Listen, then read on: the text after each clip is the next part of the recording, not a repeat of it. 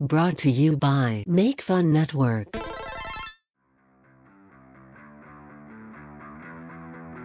Welcome to Lost Legends Tales of Third, Season 3. This is Ben, the DM. Well, there are only three numbers. There's one, two, and many. My name is Theron. Did a- anyone else have like a weird rope fantasy? Calanon, Magna, your squire is absolutely brutalizing coffee. This is not going to brighten up my day. I'm Big Boots. I'm your new best friend. Let the mayonnaise embrace you. I don't you. need your mayo aid. You know, you know, the smell of shit and mayonnaise is gonna just go great together. My name's Magna. Spumoni, Spumoni. Who is a calling? On three, Dirty Water Boys. One, two, three. Dirty Water Dirty Boys. Water Boys.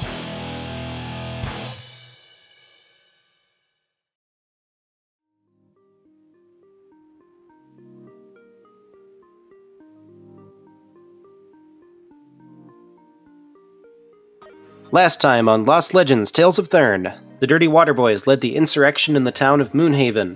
With the support of the giant King Nimbulon, the battle for Moonhaven commenced. To Theron's shock and dismay, Nazera the Oracle intercepted a fatal blast of necromantic energy from the evil vampire, Luther Ashendale. A duel ensued, and the vampire's defeat spelled doom of the Golden Empire's forces, who fell into a complete rout. The end of the battle led to a fracturing of the Dirty Water Boys, with Theron having a heartfelt goodbye with Nazera and a war council being summoned to the south. A year has passed. The prophetic vision of the gods has come to pass. The war between the Golden Empire and the forces of the Great Coalition have begun. Already, the first year has consumed an immeasurable number of lives. We rejoin our heroes, Theron, Big Boots, Magna, and Calanon, in their fractured state during the gap year. These are their stories.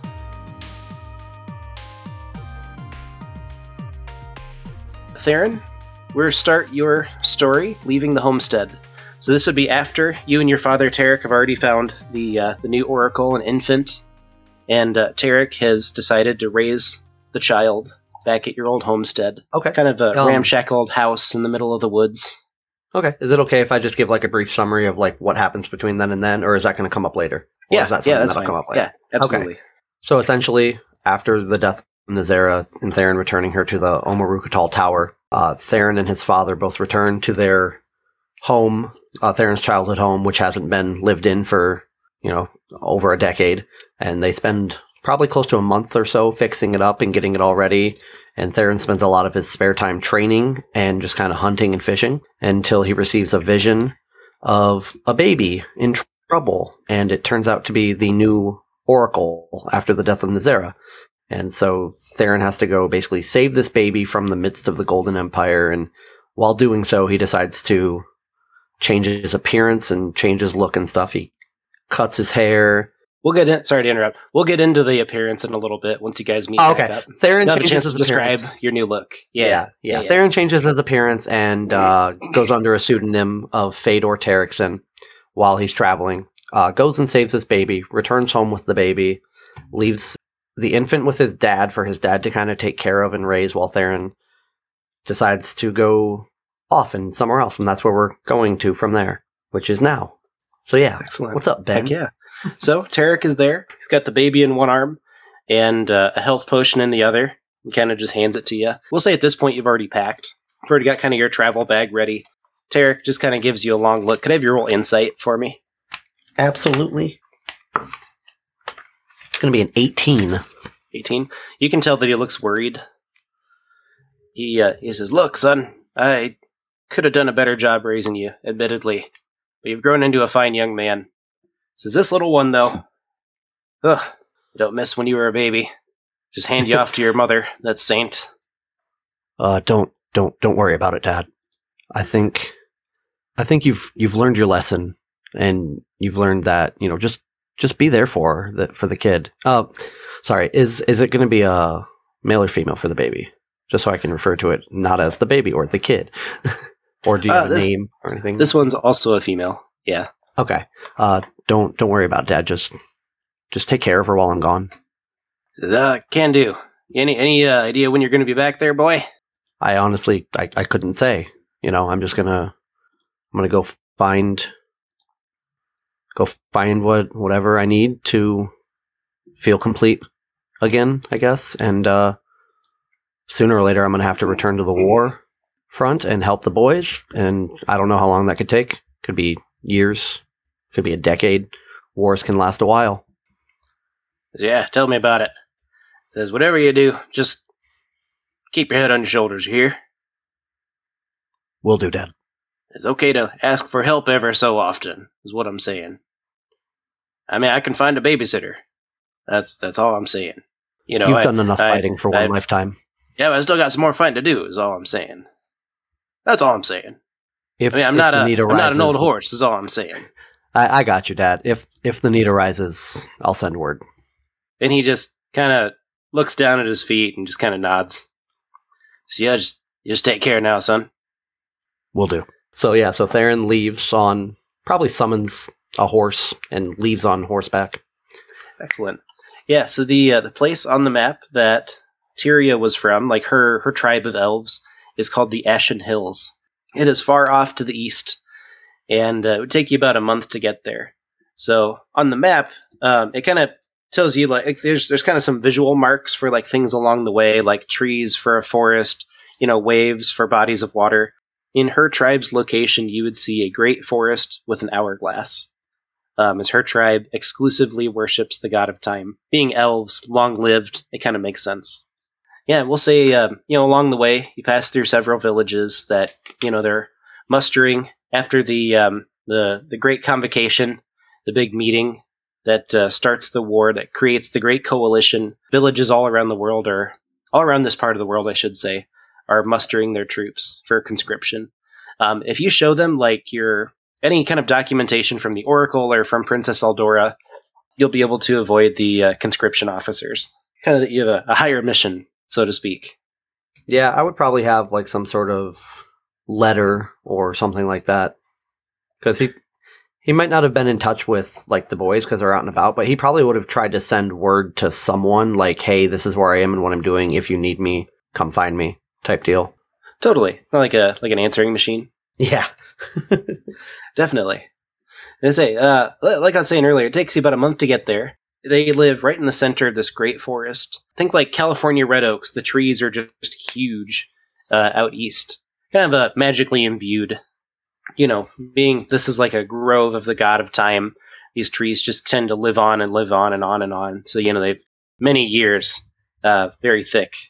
There'd be a point where you find the tribe. Um, they live in kind of these like yurts, kind of like a like a hut, but a little bit nicer. And then you'd see there's probably about 250 people that live in this area. They're all wearing kind of drab brown clothing. Looks like it was like rough spun, made themselves. Kind of uh, long, unkempt hair. A lot of them, kind of blondes and some light browns and reds. They all give you a very odd look as you ride your horse into the center of the village. An odd look as I take my horse down the old town road. Excellent. Yeah, um, you'd see out from one of the large yurts is an old man, kind of an old elf. He's balding on top with long white hair down his back, and then like a long white beard. And uh, he would approach you and just kind of put both hands in the air. He's kind of the village elder from the looks of him. At least he looks like the oldest guy in the village. And he would approach you and say, "Well, ho, welcome, traveler. What brings you to our humble village?" Uh, hail, hail and well met, Elder. Um, my name is Theron, uh, not Jaeger. Sorry, I've been traveling under a pseudonym. Had to think about my real name for a second. Anywho, uh, my name is Theron, not Jaeger, uh, son of Tyria. My my mother was from these parts, and I'm here to seek guidance. So as soon as you mention the name Tyria, there's kind of a, a pulse that goes throughout the village. At this point, everyone has your, you know, you have, you have everybody's attention. Um, the old man, you know, takes his hands out of his deep pockets, kind of puts them on his hips, and he says, "So you're the son of Tyria? Am I to understand that? Didn't know she had any kids." Yes, when she when she left this village, she met a human male by the name of Tarek, not Jaeger, and they fell in love and had a child, me. Says, "I'm sorry. Was this Tarek from the town of Not Jaeger? Why not just call him Tarek Jaeger? This makes Uh, no sense to me. you and your Western ways." Well, in uh, in my father's native tongue, not Jaeger basically means hunter of the night. Ah, well, how wonderful is that? He turns to the rest of the tribe, and they all just kind of chuckle. And he says, I, I assume that you've brought this war with you. We have no interest in it. And you can stop asking. In fact, stop asking right now. I have no intention of dragging you into the wars of the outside world. I just come here seeking guidance and refuge for a short time. As well, I can provide you with refuge. Guidance, ah, beauty's in the eye of the beholder. He says, Come, nephew. N- nephew? Well, great nephew, if I'm being technical, but. Yes, Tyria was my niece, which I suppose would make us some form of nephew. Because I, I haven't read up on the uh, family trees and all that sort of thing. I'll just call you nephew, if that will suffice. That will do just fine, Uncle. It's wonderful. That's great, Uncle. That much I do know. So my name is Wyson. Come, drink tea with me. And he kind of turns, and the whole village kind of gets back to what they were doing. There's people that are like, you know, taking animal skin and like turning it into leather. Um, there's a couple people grooming horses, um, a couple herding goats and pigs. As you enter his yurt, you can see he lives a very simple life. He's got maybe three changes of clothes, a um, little bit of dried meat kind of hanging on a rack. Looks like he's working on a painting. He's about halfway done. Uh, the paint is, you know, like very natural colors you'd find out in the woods, you know, very kind of rustic. And he's got a uh, kind of a like a rough spun bed uh, with uh, sheep's wool, you know, inside the pillowcase kind of deal. Everything's very natural here. He would go over to a central fireplace, pull off, uh, you know, a pot of tea, and go to pour some for you. Um, now, based on the look of it, you would recognize it as a tea that your mom made for you a couple of times when you were a kid. You remember it being kind of uh, one of those where it's like you go out and you run and you play throughout the day, and you know you muck around like kids do, and you're exhausted, and then you come back inside and you drink a cup of tea, and it just perks you right up again. Um, you'd Yeah. also remember it being very sweet in taste. Yeah, it would bring like a like a bittersweet memory and like look to Theron's face, like happy, like he's smiling about the memories, but then there's also like tears forming in his eyes, but they never quite fall down his face. I should mention it's kind of an amber color. The tea is very much like um, like a jasmine tea. Um, as you go to take a drink, I need you to make a con save. Uh, con save plus zero, so seventeen. 17? Nice. Yeah, so you avoid spitting it out. The tea that he gives you is very bitter, has a very strong, pungent flavor. And he goes and sips his tea in complete peace. He says, What uh, what seems to be the problem, nephew? Great nephew. Um, well, Oh, adequate nephew.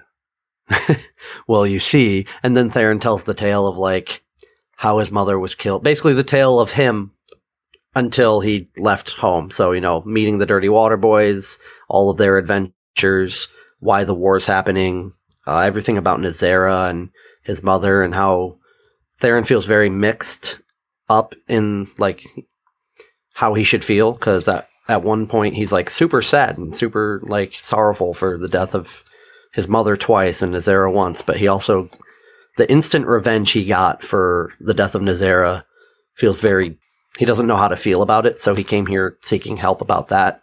And then also to learn, you know, a different way of fighting cuz the way he was learning to fight was he's not going to need that way anymore as much. Totally, kind of connect with his family's roots. Right. And say he um he would, you know, offer to take the cup of tea out of your hand, and he says, "Well, I believe the tea is the same. It is the drinker that is different." He says, uh, "Nothing that has happened has been your fault, my son." He says, "You have acted in your best interest of you and your friends, Need you to learn to accept that sometimes these things happen. Come." He says, "You'll meet your grandfather at nightfall." And uh, he would lead you outside, kind of have you help with some of the tasks. You're like the most packing person here, you know, with like armor and weapons and stuff. So by uh, by the time night falls, you know, it's a clear night sky, stars in the air, uh, crescent moon out, and you would hear kind of these like forced footsteps in the woods, just like a ugh, ugh, ugh, ugh, until finally, kind of a, a taller, broad-shouldered elf um, kind of makes his way out of the woods you can see in the light of the campfires that he is covered head to toe in blood. Um, he also looks a bit old. He's completely bald. He's got kind of a thick beard, not so much long, but more like thick along his face. Um, kind of like an elderly Billy Mays. Okay. Um would he look similar to the the uncle Wyson? Yeah, yeah, he looks similar, just kind of thicker built. The uncle's kind of more Okay. uh, waifish. The old man comes up to the campfire, like I said, the front of him's just covered in like a big blood splatter. He drops his weapon, which is a, uh, a spiked club, kind of on the ground near his seat. You know, kind of looks around and then reaches in his pocket and pulls out like an animal leg and goes to kind of cook it over the fire like a s'more. Then he looks up and notices you and says, You're new. That that I am, grandfather. That that I am. Yep. He takes like a long pause. And he says, So, suppose you're my grandson. Yep, that's me. Uh, my name's Theron. Uh, it's nice to meet you. It's Theron. What kind of name is Theron? Just the one my daddy gave me, sir. Yeah, never liked him. He's a good man. Says, uh, yeah. However, even the best man's never good enough for my my old Tyria. He um, takes a big bite out of the animal leg, reaches his other hand across, which is covered and like caked, kind of sticky with blood. And he says, uh, Yenli. You can call me Grandpa Yenli. You can see him kind of smile a little bit as he like rips more meat off the leg. He's cooking it. So over, so I've kind of got like a like a flash forward. The next couple of months, he would be teaching you kind of a little bit more about like sword fighting, connecting with your, you know, connecting with nature. He would be like a ranger druid mix, you know, very in tune with nature. He never quite got the handle on like transforming into animals, but he can make himself kind of more physically intimidating, kind of like when a bird puffs themselves out and freaks out other animals, kind of deal. He would go on to tell you, you know, he'd tell you about this uh, ancient temple that they found at the center of the forest. Um, it's pretty much all grown over with like vines and trees and um, some grass and whatnot, um, moss. But he believes it's an ancient temple of Regalost because there's a uh, kind of it almost looks even like a cave that goes down into the ground, but then there's a stone that has the hourglass symbol on it. Um, so he's been working kind of progressively throughout the last few months here, trying to because it's a rather large underground structure, and he's trying to clear out all the monsters from it uh, so that his people can reclaim it. Uh, that is, uh, I could definitely, uh, h- help you with that if you'd like. That is definitely a place I'd like to visit. Yeah, think you can handle it I can handle myself fairly, fairly well. as well. Your funeral, grandson. and he uh, eventually, you know, he leads you out there. Um, like he says, it's right in the center of the forest of the Ashen Hills.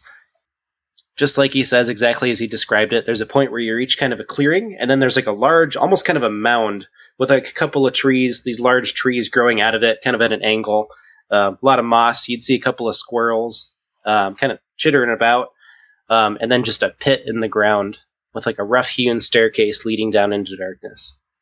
Um, at this point, Yenli, Grandpa Yenli, he would uh, kind of give you a look and say, Now, you're a half, aren't you?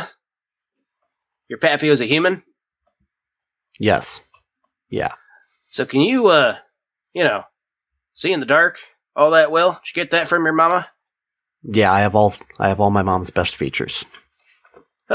Certainly not her sense of style. Uh, yeah, nope. Got my clothes from my dad. Yeah, well, we'll work on that. And he's, well, let me show you around. He kind of takes his club, puts it over his back, and boom, boom, boom, walks down the stairs into darkness. Um, you can see that this is definitely like an older kind of temple. There's many offshoot rooms and a couple of hallways that connect to other areas and various levels of the temple. Um, as you walk down, though, the main feature here is kind of like a big, um, looks like when you walk into a church, and there's like kind of these stone pews that elves used to sit in when they would worship Regalost with an altar up at the front. As you walk through, could I have you roll perception? Yeah. It's a 10.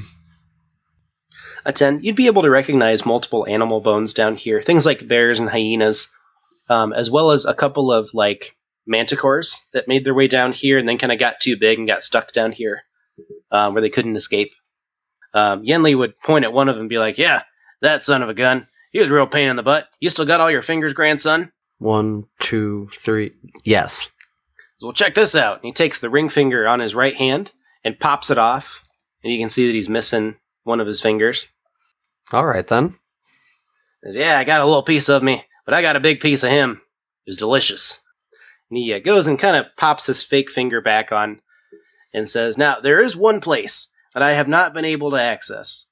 You see, it's uh my brother was always kind of the more spiritual, religiousy one. I was always more he was all talk. I was all more out of action. Kind of a Jacob and Esau type of deal. And he would lead you down into uh, inner sanctum, um, kind of behind the main altar. You'd be able to see as you walk in. There's a um, kind of a like a stone ring, like a walkway around the central area that's covered in sand, like a sand pit that's flush level with the floor. Then a stone walkway and a big door in the back, like a black uh, black kind of a granite door with the symbol of an hourglass emblazoned on it. And he says, "That's the one. Haven't been able to find a way past that one." Theron's gonna a- approach the door and just kind of, you know, give it a give it a once over, check for handles or locks or anything like that. See if there's a way to open that maybe Yenli just couldn't see. Totally. One thing, so this door would look very similar to. I, I know in your backstory you wrote that you like had a vision from Regalost. Oh, yeah. this would look very similar to the door that you saw in that vision. So kind of like uh, putting some pieces together. Yeah. So so right when you approach the door, your your uh, bracers start to glow, kind of like a like a goldish light coming off of it, almost like a glitter, kind of like radiation. Um, and then the sand in the center of the room starts to swirl. Okay. Theron's just gonna kind of like hold his hand up to the door, or hands because of his bracers. He's gonna just press his palms flat against the door and attempt to just push the door. Heck yeah. So, um, as you push the door, it slowly starts to give way, just kind of stone scraping on stone, like. Um, at which point Yenli says, Well, Jiminy Cricket, would you look at that? You know, your hand, grandson, you're not half bad. But you're not half good either. Somewhere in the middle. At which point you kind of push through and uh, you kind of enter, like you're pushing and pushing, and then you kind of fall forward into this dark chamber as the door boom, slams behind you, uh, separating you and Grandpa Yenli. At this point, uh, you'd see a couple of, you know, you're pretty much in pitch blackness, but you'd see a couple of torches light um, kind of around the area until there's enough dim light to see that you have entered a library. Ooh, books. Yay. One thing you notice is that the floor is still just pitch black. It feels like you're standing on like like a stone floor. Um, the bookshelves are, you know, they extend further than you can see into the darkness. You'd see that there is a fireplace, probably about 30 feet away, and there's an old man in brown robes reading a rather thick tome near the fireplace. Got kind of a tall back chair, kind of like Sherlock Holmes type chair, like the tall back, cushiony, you know. And there's a similar chair kind of sitting across from him as he reads by the light of the fireplace. As uh, Theron walks forward, he tries to get a look at like the spines of the books nearest him, just to see if they say anything on them. Go ahead and roll Arcana. Seventeen. 17. All right. So you can tell that these books, there's kind of a magical energy coming off of them. The books, when they fit in the shelves, they look like they'd be about the thickness of a textbook, but when you take one out, it's like, boom, and it kind of thickens out to be like the thickness of at least two dictionaries. Theron, he does indeed. He like takes one out, and as it it gets bigger, he's like, "Oh!" and he just puts it back and just continues walking forward towards the fireplace. Totally. When you put it back, it shrinks back down into the size to fit in the bookshelf. Uh, the title of the book is just a year.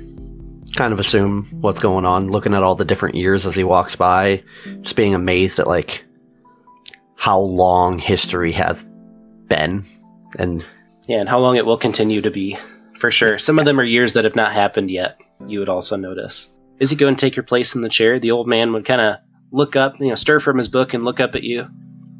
Hell, man, we used to do good. Hmm, I do you know good knows that. Oh, hello. Oh, he'll be like, oh, hello. I was wondering when you'd come. It's very good to see you, my boy. it's uh, it's great to see you too. No, even says he. So, shall well, much obliged, of course. He says, Have you read this one? Real page turner, I swear. But uh, enough about me. And he slams the book and kind of sets it off to the side. And he What says, year "Let's was he reading? Uh, it would be about 30 years down the road. Okay, just wondering. Yeah. Season 5. Foreshadowing. But uh, but yeah, so he um he kind of looks at you and kind of leans forward like he's you know really anxious to talk to you. He says, um, Well, you know, as bad as you yeah, I've, I've been keeping tabs on you. I gotta say, it's it's surprising to me that uh, that it's taken you this long. I mean, does does uh is it knowledge that like would Theron know whether or not Regalost writes the books, or does he just read the books? Uh, go ahead and roll religion. Okay. Yeah, nope. Uh, I don't know if he writes the books or reads them. I got a seven. Um, Yeah, it's kind of like the chicken or the egg, you know. Does he write the books or does he just read the books? Yeah, um, I admit I probably could have gotten here a little faster, but you know, life gets in the way sometimes. Well, that it does.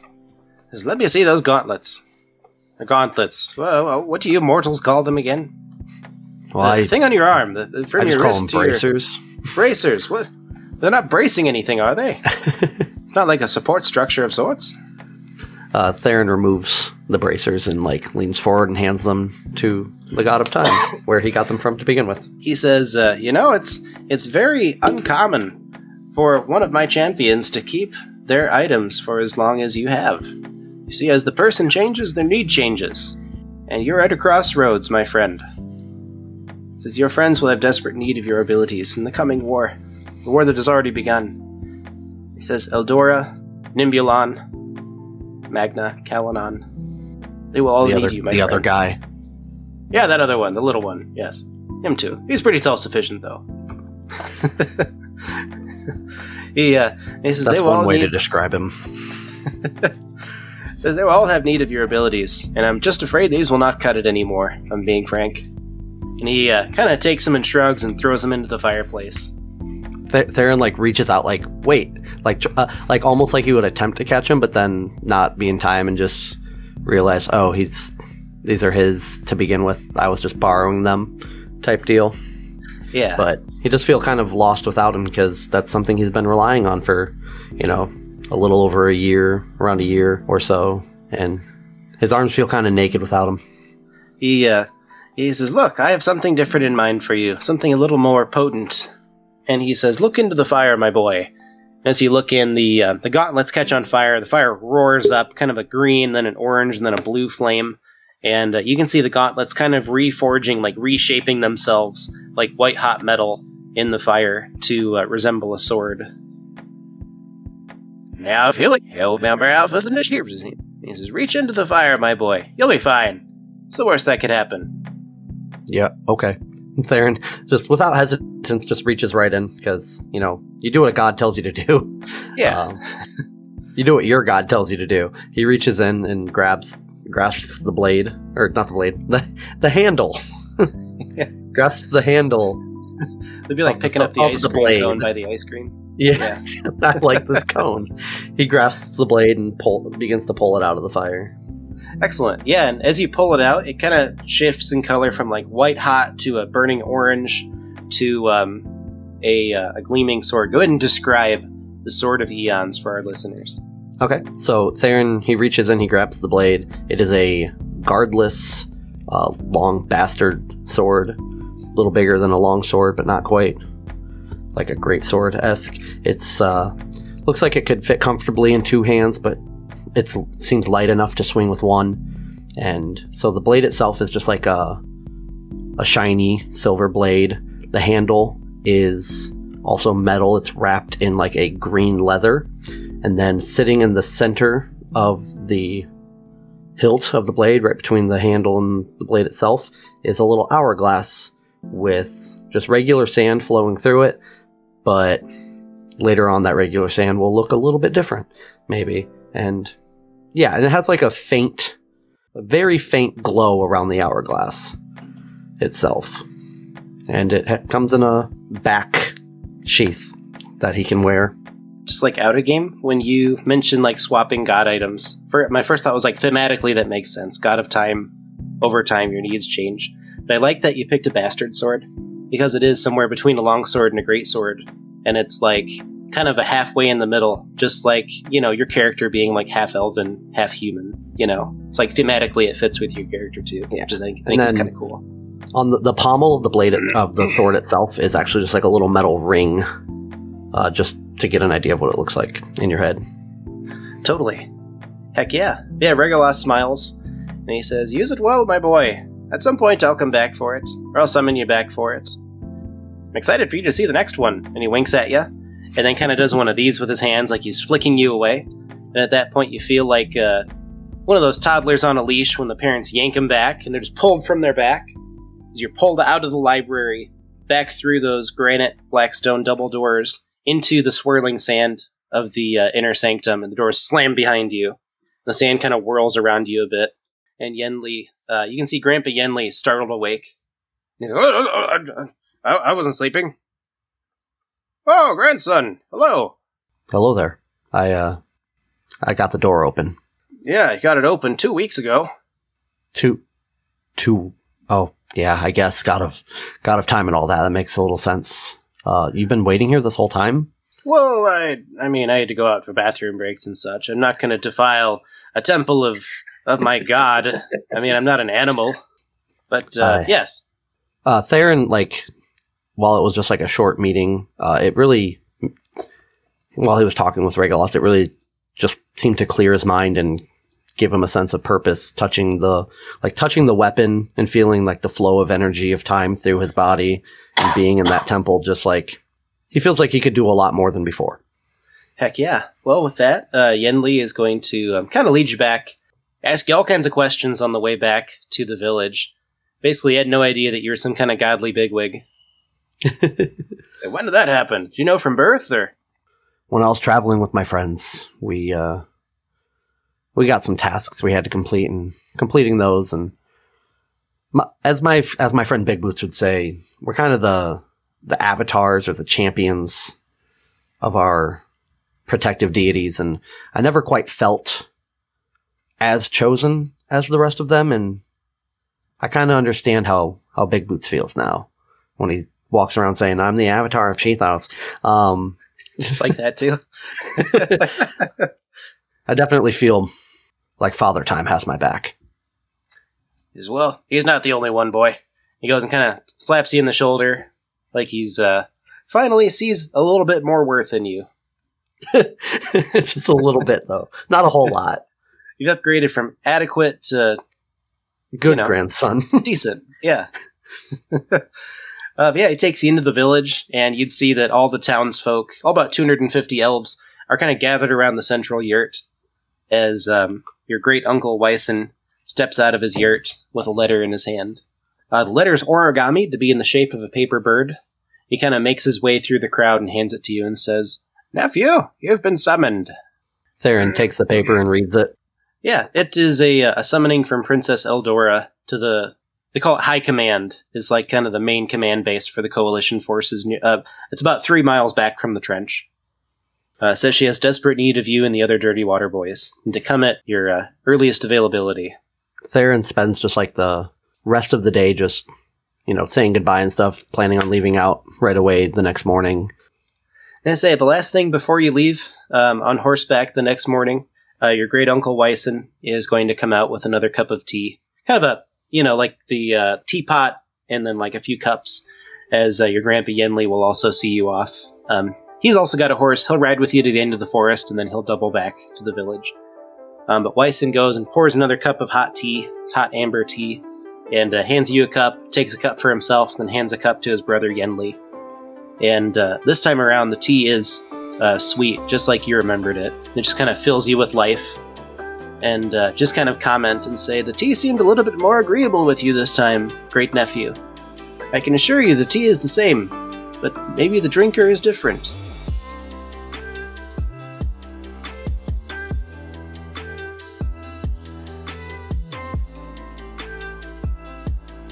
So, Big Boots and Magna, for your gap year, um, you guys start off a little bit more in Medias Res. So you guys are on the airship, the nastier but classier, kind of the flagship of your uh, of your small fleet. Uh, you'd see a crew of goblins that are all scrambling about deck, readying the cannons, you know, loading up gunpowder and all that, getting everything ready.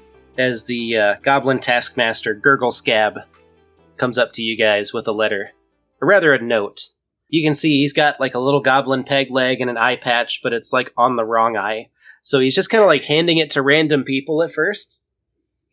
And he's like, oh, no, no, not that one. Oh, Big boots? No, no, no. Too tall. Uh, uh there you are. Yeah. Matt, manga. um, while this is happening, I'm just looking at Magna. So, by the way, Magna, did you know that I'm the avatar of Shathos? Just wanted to reiterate that. Some people were throwing shade, but I get it. You know, you have to remember that I am the avatar of Shathos. yeah, I I'm aware. That's the the seventh time you've told me that today. Yeah, I got it. If I don't say at least nine times a day, it's not even a thing. Then you know people forget. So You've told Uh, Bobby thirteen times. Well, he's smaller. You have to tell him more, otherwise he forgets it. It goes over his head. You're taller, so it, it fits. Bobby It- chimes in. He's like, "That's just thirteen times today." Yeah.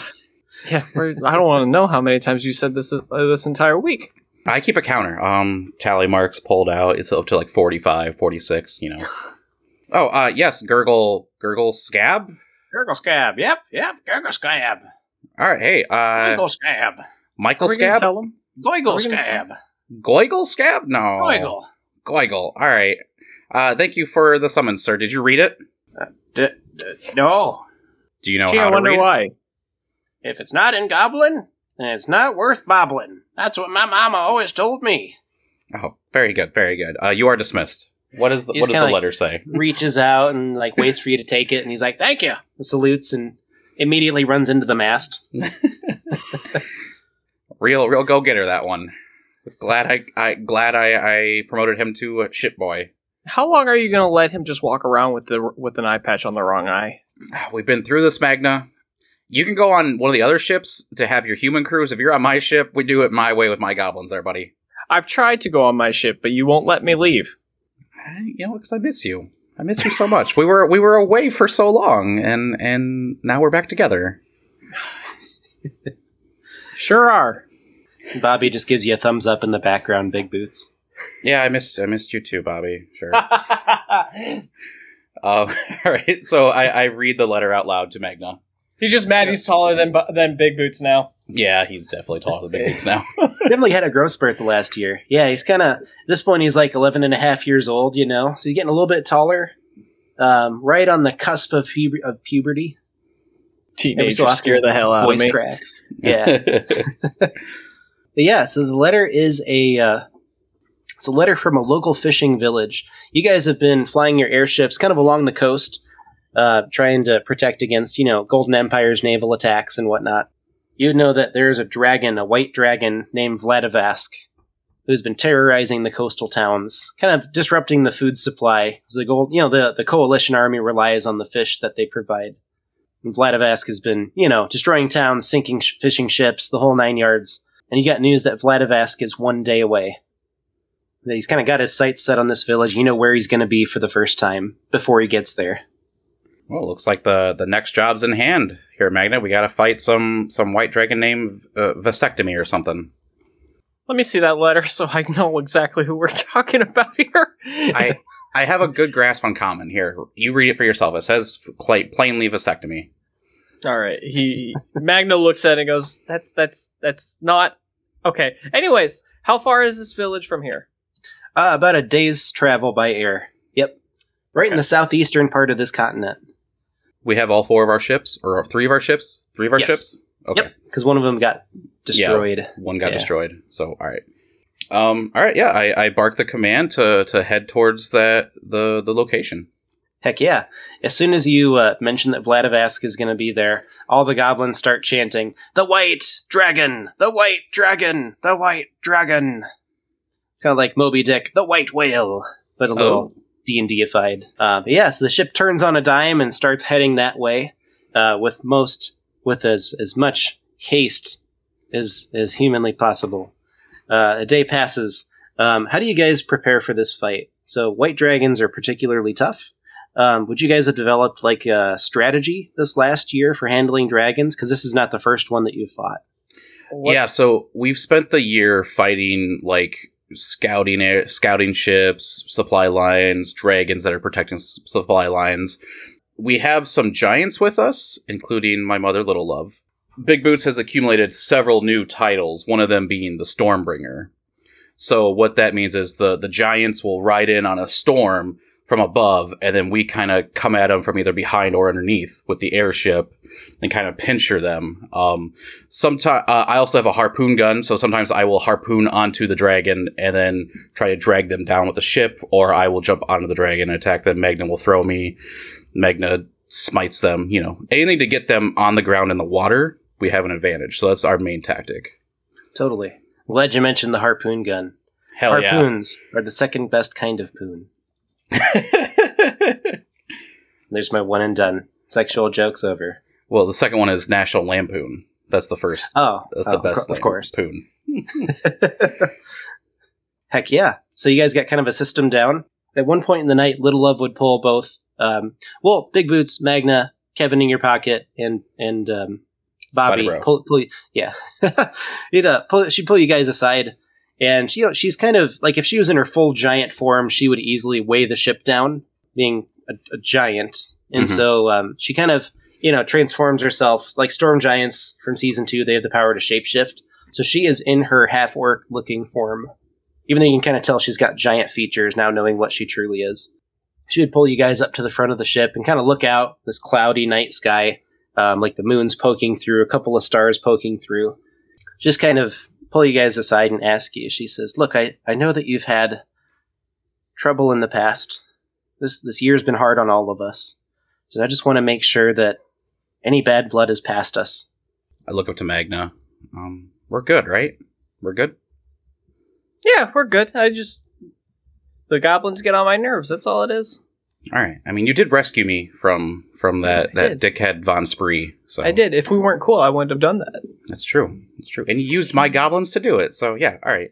Don't You remind go- me. Don't You- you- remind me. You're Don't saying you love me. you Don't- love the goblins, is what you're saying. Don't remind me. Don't remind me at all. You know every goblin by name. Recite them now, so we all know.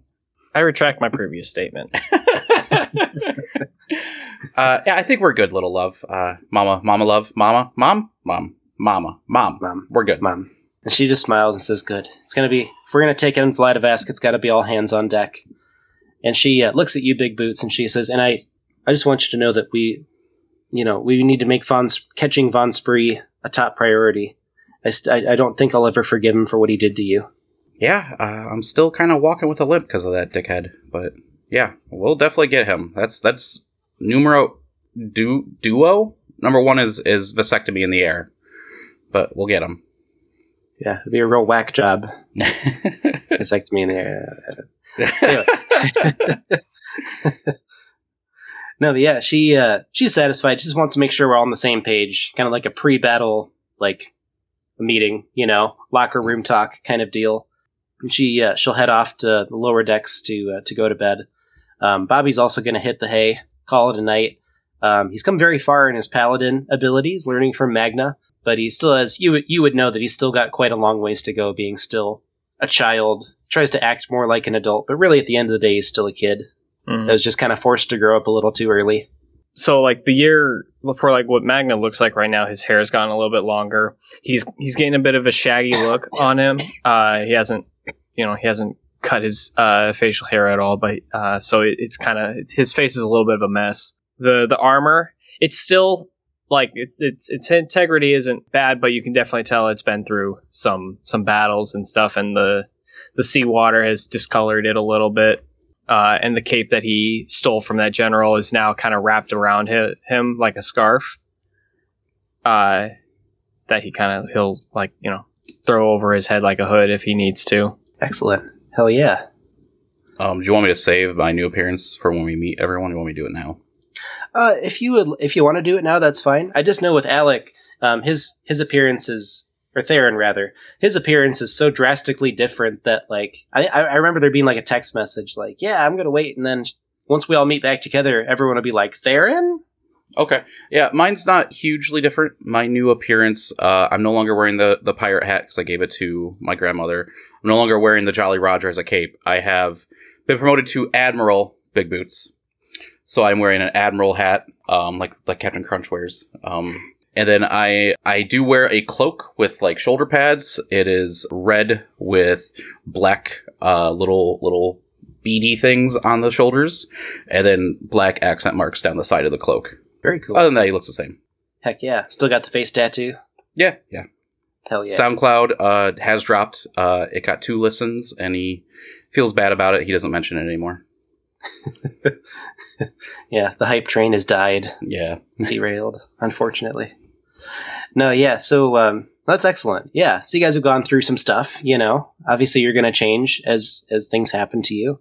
So that night passes easy enough, just kind of a wispy clouds in the night sky. Um, morning Um, comes. Yep. Do we know what a white dragon's breath attack is? Do we know anything about white dragons? Is this a one in a million type thing? I will say that they are more uncommon. Go ahead and roll a uh, investigation. Uh, 18 total. 18. All right. You'd know that they have a cold breath. Okay. Okay, the uh, morning comes, and uh, Gurgle Scab rings the, the work bell, signaling all the goblins to get to work. With probably around 11 o'clock, you guys would see the town, uh, little fishing village. Um, could I have both of you go ahead and roll perception? Uh, 15. 19. All right, it's both of yous, uh, both of you guys, uh, you hear the uh, the the din of battle, the commotion. You hear town bells, people shouting. As you kind of look over the the front of the boat, um, flying in the air, probably about 400 feet in the air, you can see below that the town is already being attacked, and that is being actively attacked currently by by Vladivask. All right, showtime, boys. Man the harpoons! Heck yeah, and the goblins are all just like, White dragon, white dragon, white dragon, all in unison. At this point, the, uh, you know, they, they get ready to uh, fire their first volley of cannons at the dragon. It's probably about half mile away. Um, Logan, or Big Boots, go ahead and roll a um, navigation check. Navigation is, we'll say it's an intelligence based skill. Oh, goody. Uh, 11 total. 11 all right so you turn the ship to the to the right as they give it a full broadside. Um, roughly a dozen cannonballs fire out from the ship down at Vladivask on the uh, the ground level. Who's just going building to building ripping it apart with his dragon claws. You know he kind of seems to like glow with like a white kind of energy as everything around him kind of turns cold and then and he like blasts a building with his cold breath. He gets hit by a couple of the cannonballs as he goes and looks up at your ships and immediately jumps into the air and kind of starts to fluff his wings as he gains altitude until he's right on level with you guys. Then he lets out a loud roar and takes off inland. Uh, we, we, uh, we pursue. Pursue is the word I was looking for. Hell yeah. Um, one thing you notice also, since he's a bit closer now and he's flying away from you, um, you can see that there is somebody riding his back. He's got a long black cape, kind of. Um, well, go ahead and describe what Von Spree looks like. Uh, Von Spree has a monocle, and then he has a scar going down the eye of the monocle. Um, he is, uh, I guess, the horseshoe baldness on top. He has uh, a mustache that curls. Uh, no other facial hair, just a curly mustache. Uh, basically, imagine like a 1920s cartoon villain. Uh, that's pretty much what he looks like. He's a human. He's about 6'3", kind of older, about 50, 55-ish in there. Yeah, you'd see him. Uh, he's got a kind of a long, flowing black cloak. He's got kind of like his armor on, you know. Um, 50's, you know, still young enough that he can dragon ride. And he seems to be directing the dragon, kind of telling it where to fly as you guys make your way inwards. Um, you start to gain on it a little bit. You can see that there's a small range of mountains as you make your way inward about five miles. You can see the mountains off in the distance, but you're making your way towards that. And at that point, you would see Von Spree jump off the dragon and start to. Um, you can see him like kind of magically flying, like he cast fly on himself. You would assume, um, kind of flying down towards the mountain as the dragon circles kind of more towards the peak of the mountain. Hmm. Um. All right. This is definitely some sort of trap. Fuck. I want to. I want to kill Von Spree, but the dragon's big potatoes right now.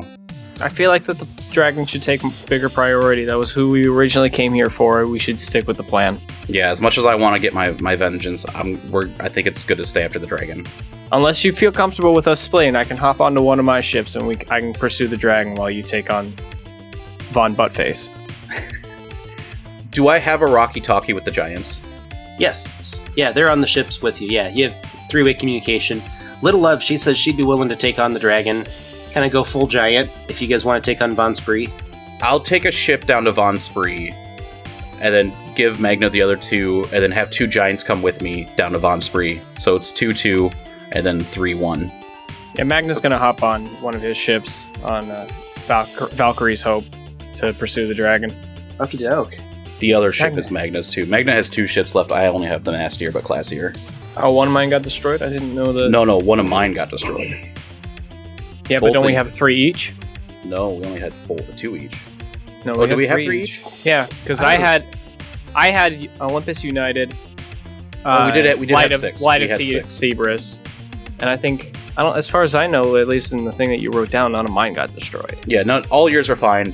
One of mine's being repaired, so we should only have four ships right now. I think, right, Ben? Yeah, you're right. Six ships. Only one has been destroyed, so you guys are down to five. Yeah. Okay. So I'll take my two. Magna will take his three.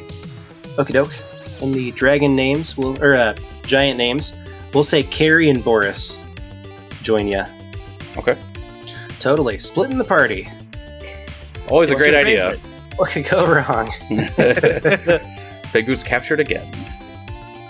So, um, We can just go Spumoni with the with our Rocky Talkies.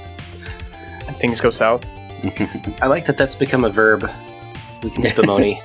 We can spumoni it. Sounds vulgar. Heck yeah. So, as Big Boots, Corey, and Boris, or Carrie and Boris go to uh, pursue Von Spree down towards the mountain, you can see he's a lot more agile than these big ships.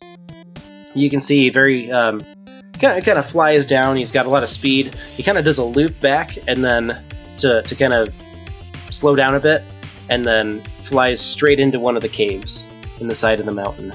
I I stop outside the caves. Um, I command my two ships to just level the cave with cannons fire. All right. Poke 'em out, boys! So they uh, load it up and just open fire. Uh, the mountain's large enough that it's not going to do a whole bunch of damage. I mean, it's pretty much solidly built aside from the caves. But yeah, you can see it caused a bit of a cave in. I patiently wait. So while you're waiting, meanwhile, uh, Magna, Little Love, and the uh, the goblins on Valkyrie's Hope pursue the white dragon. So it kind of gains altitudes that flies higher and higher towards the peak of the mountain, eventually above the clouds, um, as your ship gains altitude slowly to follow it. As you break through the clouds, uh, you can see that the dragon is nowhere in sight. Out from the clouds beneath you, the dragon comes and rakes its claw up the side of the ship, um, kind of scattering about a half dozen goblins. So Magna's gonna order the harpoon guns to be fired. They're gonna try to get a hold of this dragon to keep him close so that uh, we can either bring him to the ground or like Magna can get close enough to Misty Step onto him to start wreaking havoc.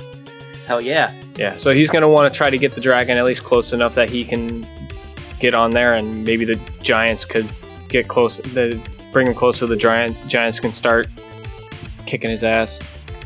Totally. Yeah. Uh, so both harpoons hit, and they, they start to like drag. Not so much dragging the dragon closer to you, but they're dragging the ship closer to the dragon because it's Mhm. large and very strong and kind of thrashing about a bit as both harpoons and one, one struck in the collarbone and the other struck kind of in the in the stomach um, until the dragon is pretty much adjacent to the side of the ship, just kind of like say- thrashing, and gnashing. Would you Um, say he's about like thirty feet away? Yes, I would. Okay, so I'm within range of Misty Step, so I'm gonna Misty Step right onto his back, and then uh, swing my hammer. Hell yeah. You can see that there is a harness there as well, kind of a leather harness around the dragon's back uh, that Von Spree was using. Go ahead and make your uh, attack roll. That is a 24. Yeah, And I'm also going. is. I'm going to activate uh, Thunderous Smite and Divine Smite. Here Look at remembers that. how to use the character. I gotta remember how to Paladin, do this. paladining. We'll do the first one as a level 3. With just the Warhammer, it was 12, and then Thunder Smite was 6, and then with Divine Smite was 23, so that would be 41. Quite a lot of damage, yes. Yeah, you bring your hammer down right on its back. You can see like the scales just kind of give way to the like, the soft underbelly under the scales. Lets add another like hideous roar. Um, on its turn, it is going to. So it does frightful presence, which is going to just terrify the goblins. Like a like a horde of goblins go rushing at it with their little weapons, and then it uses the ability. It looks terrifying as it roars, and they're just like, "Oh no, run away, run away!" As they're running away, it's going to cold breath, uh, kind of the top deck of the ship, um, covering it in ice and like daggers of, you know, daggers of deadly ice and whatnot. Um, it is going to do 12d8 to the goblins, which uh, should kill them. Oh no! Like a bunch of them. Logan, I killed your goblins. I mean, you got humans on your ship too. so it's not your whole crew, at least. no. So that'll be uh, 56 damage to the goblins. So they all just freeze in place, like um, what's that Sub-Zero. stuff? Um, yeah, it's uh, They'll thaw out. liquid nitrogen. That's what I'm thinking of. Full on like liquid nitrogens, like at least 15 goblins on the top deck. Uh, several humans also get hit. Giant that's left with you uh, is able to kind of wear the damage a little bit better. Let's see, that would be Joro. Joro, the storm giant, is there with you, Magna. He's able to weather it a bit better. He's got a lot more hit points. Thank God for that. Yeah. Um, Joro's going to come up, give him a couple of swings with his great club. Um, only one of those is going to hit.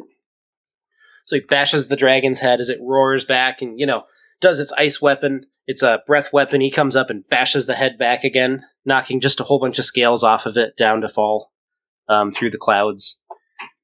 so you guys are locked in deadly combat. Um, so, Magna, we are back to you then. All right, yeah, Magna's just gonna uh, take another swing at him. That is a twenty-three.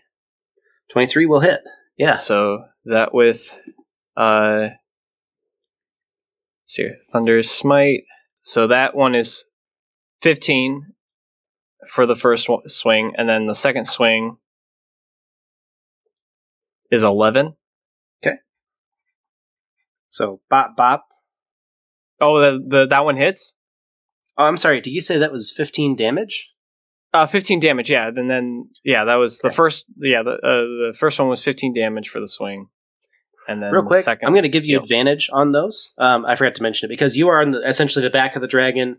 Storm Giant's in the front of the dragon. It's going to give you flanking. Gotcha. Okay, now it's 16. 16 will still miss. Yeah. Okay. And that that's it for my turn. All right. Uh, the dragon's going to go. It is going to try and claw its back to try and get you off of there. Uh, so it gets two claw attacks.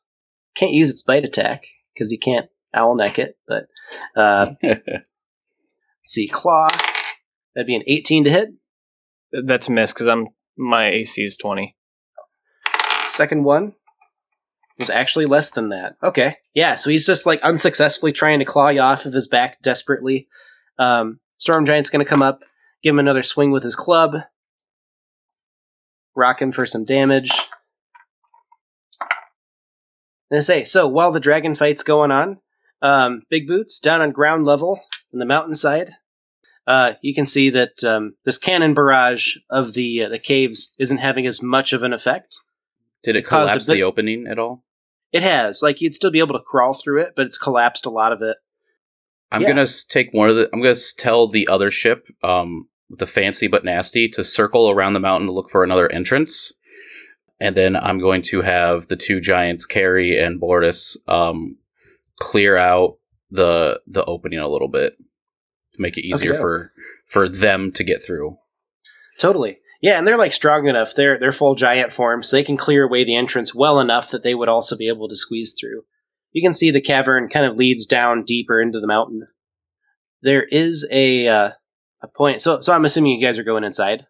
I, I just once they clear it, yeah, I'll have myself and some goblins and the two giants coming with me. I'll have the the ship and then the other ship circling looking for an entrance. If they find an entrance, blow that up with cannon fire, and then have the ship uh, keep on the lookout for anything else that happens.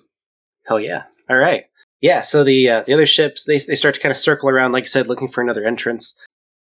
So we'll say about ten goblins go with you, and then you have uh, Carrie and Boris, and then yourself, kind of descending into the mountain um, through this cave. Uh, as you get closer, you start to smell this really strong smell. Could I have you go ahead and make an intelligence roll? to uh, try and dis- see what it is, unless you are proficient with alchemy tools. That's a five, buddy. Five. Yeah, it's a very pungent smell. You can't quite tell what it is. Um, I, I draw, I, I draw my trident and tell the goblins to keep their either their fire bolt or their snow freeze ray. What are the, what those what do the Los Chili Boys have? Uh, they would have the um, chill touch, Chill touch. Just just have that ready. Have their weapons ready. kind of at the ready. You know, five of the goblins, their hands start to kind of burn like torches. The other ones, you can see like snow, kind of uh, snow and like like freezing vapor, kind of circling their hands as they get ready with the little clawed empanada like fists to do battle. There's a point where um, the cave ends and emp- out opens. You know, this mountain, kind of deep in the mountain, opens into a larger, wider chamber. Um, you can see the ruins of an old dwarven city, kind of like ancient ruins type. You know, buildings have all a lot of them have collapsed in. Um, you can tell this used to be a mining settlement. You hear a loud bang as you know, probably fifty torches all light kind of around the uh, the outside of this chamber, illuminating the city, giving you dim light vision. And across the way, on top of one of the buildings, you see a shadowed figure as he stands up erect. You know, lights kind of make their way all around, and you can see that it is Von Spree. He kind of uh, thaumaturgies his voice. He says, Well, Big Boots, how wonderful that you could join us today. Uh, why don't come? Why don't you come down here and fight me like a man? You shambling bag of turds. Ah, always with the wit. I can see that you received my letter. Yeah, I. It seems so. Um, obviously this is a trap. Go and spring your trap so I can beat it and then kill you. Oh, you will try. And I will win. Your blood will be on my trident today. I swear it. The only blood on your trident will be that of your friends and family. Um. Well. Well. Come down here. Come on. Hey. Hey. Hey. Hey. Von Spree. I got a present for you in my pocket. Come on down here. Come on. I care not for your gifts. I only care for your death. And he goes, and you'd see him reach and grab a horn of blasting as he blows it. It kind of echoes throughout this entire central chamber. Um, enough to kind of start to cause a cave in inside this central mountain chamber. He uh, kind of throws the horn away after he blows it and then says, Toodaloo, we'll see you next time you come into one of my traps. And then he dimension doors out of the mountain. Uh, I can do that too, dickhead. I dimension door also out of the mountain. Excellent. The goblins and storm giants don't have that ability. Unless you take a few of them with you. I- I'm gonna try read to- the deets on. uh, it's one willing participant, I think. Uh, well, let's see. I don't want to fuck. No, I don't want to fuck over the giants. Those are those are some big important things. I- Is it the collapse is coming in from top, all around? Like uh, yeah, I mean, this whole place, the, the whole interior of this kind of subterranean interior of the mountain is collapsing in. um I I I jump up onto the shoulder or I crawl up onto the giants and tell the goblins to do the same and say, "Let's book it out of here. Run back the way we came." Heck yeah. Um, go ahead and make me a dexterity saving throw. That's a nat 20. Holy shit. Nice. Yes, you're able to dodge the uh, the falling stones easy enough. Um, Carrie and Boris. Boris makes it. Carrie does not. Carrie uh, kind of gets hit by a couple of rocks. One of them you can see pops her shoulder out of place as her arm hangs limp, and she's just kind of dragging along. Approximately five goblins do not make it as they get hit by crushed falling debris. Um, as you make your way back to the uh, the tunnel entrance, you hear just like this deafening noise of rocks falling, ancient ruins crumbling, the interior of the mountain just giving way. Magna, you would also be able to hear that from above. It sounds like a bomb going off. Now, by the time you, you know, Big Boots, um, Carrie, Boris, and the five remaining goblins make it out to kind of the uh, the landing area out just outside the cave, there's a huge plume of dust that shoots out, and the goblins all start uncontrollably sneezing. Ah, that asbestos will get you guys. I'm sorry. Allergy season. What can I say? As they kind of panning back up to the top, uh, Magna, you hear that huge explosion happen from beneath the clouds. How do you respond? You're currently on the dragon's back. Um, Magna, Magna kind of he'll look down in that general direction and then kind of look back to what he's doing because he's he's got his hands full right now. he can't really Kinda- divert his attention to two things at once right now. He, he's kind of at the moment he's kind of trust. Yeah, he's kind of trusting that whatever's going on down there, Big Boots has got it under control. He he does he does want to try to finish this quickly so that he can uh, assist if needed. Absolutely. You'd be able to tell this thing is taking quite a beating. Like it's got several large uh, chunks of scales missing from around its neck, where the giant Joro has bashed him with his club, and then on My his other two ships are like nearby, large- right? Uh, they are. Yeah, they're kind of keeping Okay. their distance a bit, kind of just making a perimeter, just because like they don't want to shoot the dragon and then accidentally miss in friendly fire. Fair enough. Because you I was gonna say, like, please have them shoot the thing while you're on its back. Like, I would just love to see that. just you get wrecked. New Um, character time. so, real quick question: You said so he's he's basically an ice dragon, right? yes. Would that ba- would that mean he's weak to fire damage? Go ahead and roll history. We'll say roll history or nature. Uh, which one do I have? Higher does not matter. Eighteen. 18. You'd know that he's not weak to fire, he's just resistant to cold. Um, with Searing Smite, it says next time you hit a creature, does that mean after? So if I hit him with my first attack, but activate Searing Smite, does that mean it's just going to carry over to the next hit I land on the Yes. dragon? That's Okay. how I understand it, yeah. Okay, so then what? Uh, then I'm gonna I'm gonna take a swing at the dragon. Okie doke. And because you're still flanking with Joro, um, both of your attacks get advantage. Uh, 19. That'll hit. Alrighty. So that'll be with Thunderous Smite, and I'm gonna activate uh, div- uh, level one Divine Smite as well. All right. So that first attack for damage is 32, Not bad. and then I'll activate Searing Smite level three. Excellent. Level three. Good deal. Yeah. So the first hit, really claw, like claws. You know, your hammer claws down deep into the white dragon. Uh, second hit. My is the 26. That's not the damage. That's the that's for the swing. Oh, that'll, that'll hit. Yeah, yeah, yeah. Okay, and then then for the searing damage, so eight plus ten is eighteen. I shit you not. He actually had 18 hit points left, like on the Oh. dot. Yeah, 'cause he had 50, and then you did 32 and 18. So yeah, uh, that last hit, you know, like fire covers the head of your warhammer, and you hit down uh, into the spot where the wings connect with the spine, and both wings kind of fall limp as the dragon's head kind of thrashes about and finally lands uh, perpendicular to the, um, the the top deck of the ship, kind of crushing several of these frozen solid goblins in the process, just shattering them like this. Like I said, like liquid, liquid nitrogen. Magna's gonna hop off the dragon and uh, order for the ship to be brought down to, to ground level. At that And point, Bobby comes out with his little warhammer. He's like, "Yeah!" He looks around. Oh, oh, um, he's gonna order the other two ships to head towards the source of the towards uh, Big Boots location. He'll meet up with them uh, as soon as he's done with this. okay, awesome. Big boots, you'd be able to reconnect as well with the ships that were making their way around the mountain. They uh, they found that there were two other entrances, essentially three points of entry into these dwarven ruins in the mountains. Um, they b- ended up blowing up both of them, but there is no sign of Von Spree. All right, uh, great job, guys. Uh, yeah, he uh, he pulled a magic move and got out of there. But yeah, I'm, I'm unharmed. The giants are okay, besides the dislocated shoulder.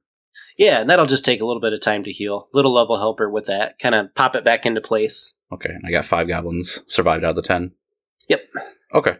Yeah. Uh, just try to reconnect with the uh, other ships and Magna. Heck yeah. So by the time you guys are all able to kind of reconnect near the ground level of the mountain, um, this dragon is still harpooned to the side of the ship. So as you guys rest, the whole hulking mass of the dragon kind of eases up some of the tension. Like when the ship was descending, the Valkyrie's Hope, it's like slanted, you know? and uh, yeah, they're able to, you know, cut the harpoons, then the whole dragon just flops off onto the ground and kind of starts to curl up like an insect, like a wasp that's been hit with Raid. Um, the goblins immediately start harvesting meat off of it. I was gonna say the gar- goblins take their spoils. Oh yeah. so you know, no von Spree, but you did kill Vladivask. Um, so that's uh, you know a win is a win. Um, I, I can we so the dra- the the goblins are going to probably scrounge that or scavenge that uh dragon clean.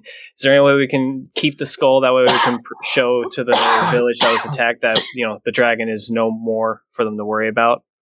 absolutely, yeah. So And actually, um, that same day, you'd be able to take the head back to the village, and they are thrilled um, that it's that it's gone as they start their rebuild, you know, mourning and rebuilding process. The dragon took out about a third of the village. sorry it took us so long to get here. We we we tr- we started heading your guys' way as soon as possible. However, I can we did succeed in uh, vanquishing this dragon, and he will sh- show him the head. The, the uh, head fisherman kind of comes up and rests his hand on the head of the dragon. Um, there's a point where uh, the whole town comes out just to kind of see, and the um, the dragon's eyes. It's like the the head is starting to dry out a little bit, and so one of the eyes that was closed, like the skin wrinkles and it opens up, and it causes the entire town to just like shit themselves. Magna's gonna pretty much just tell them, you know, hey, we're you know we're we're here right now. We would like to. We I have men. We uh I have, we can offer assistance to help you rebuild and uh, set yourselves up to defend yourselves from potential future attacks. The head fisherman just kind of looks at looks at the village and says, "Yes, I think we can scrounge something up." And he smiles and All right. Um, yeah, so like you know they're rebuilding the town. Kind of some of the ice is thawing from the breath attack. Um, they would also help to kind of repair the ship that the dragon was harpooned to, it kind of wrecked, like mangled that side of it. You know, heck yeah! By nightfall, uh, Gurgle Scab would come back up to both of you guys. Oh, he And, survived. Good for him. He did, yeah. and he um he's got the eye patch on the right eye this time, and he's kind of looking around. He's like, "That was a mighty good job we did there, boys." yeah, you did your part. Uh, I hope you got some dragon to eat. You did a great job there, cowboy. He just kind of happily pats his belly. You can see it's kind of like protruding out, like it's just full of dragon meat. Oh, you got a food baby. I got you. oh yes, the best kind of baby. yes. And he says, uh, "I got another letter for you," and um, it's origami paper bird. Okay. Uh, where'd you get this from? So it just kind of flew into me. Looked like it was on the way to somewhere, and I thought it'd be fun to try and catch it. So I was running after it and running after it, and it kind of turned around a little bit and flew right into my chest. Oh, thank God I didn't take out your other eye. My goodness. Yeah, I've only got four more of those. Kind of opens his pocket. Yep. Yep. Yep, you do. Good job, buddy. And I just kind of like rustle his head, rustle his hair, if he has hair. Um, He's got a, look at some greasy black stringy hair, oh, okay, good for him. Ew. like a balding of Wormtongue. You know, Hey, they got the Hulk Hogan going on. Absolutely. All right, Uh, I, I bring the letter to Magna and I open up with him and Magna and Little Love. Heck yeah. It is the same kind of letter from Theron, a summoning from Princess Eldora to High Command, that they have need of your skills and services. At the end of the letter, it mentions to, um, we all miss you. then signed Princess Eldora. I guess this means that we gotta head back. Then he's gonna turn to the head fisherman, and uh, I understand that you know you're you you guys are still rebuilding and stuff, but at the moment, my friend and I have to leave to meet up with the princess. Is there any way I can leave you uh, some of my men and the my ship? And he's gonna point at the Valkyrie's Hope. He's like, could I ask you guys to also maybe repair that, and then once it's done, they can meet up with us. Yes, of course. The uh, lead fisherman's more than happy to tackle the task. I appreciate it. So he Magna's gonna order some of the uh, some of the other goblins and soldiers and stuff like that that they have to hop onto the uh, other two ships or other ships that we have to head towards Princess uh, Eldora. Eldoria. Eldora. Yep. Okay, good. Well, And- yeah, he just salutes. And the uh, the last thing you guys would see before heading northwest to uh, head command, you know, the town just kind of slowly starting to rebuild and heal. We did All good right. today, Big Boots. Yeah, you know, uh, yeah, I almost died. You killed a dragon. It's pretty cool. Just another day in the office.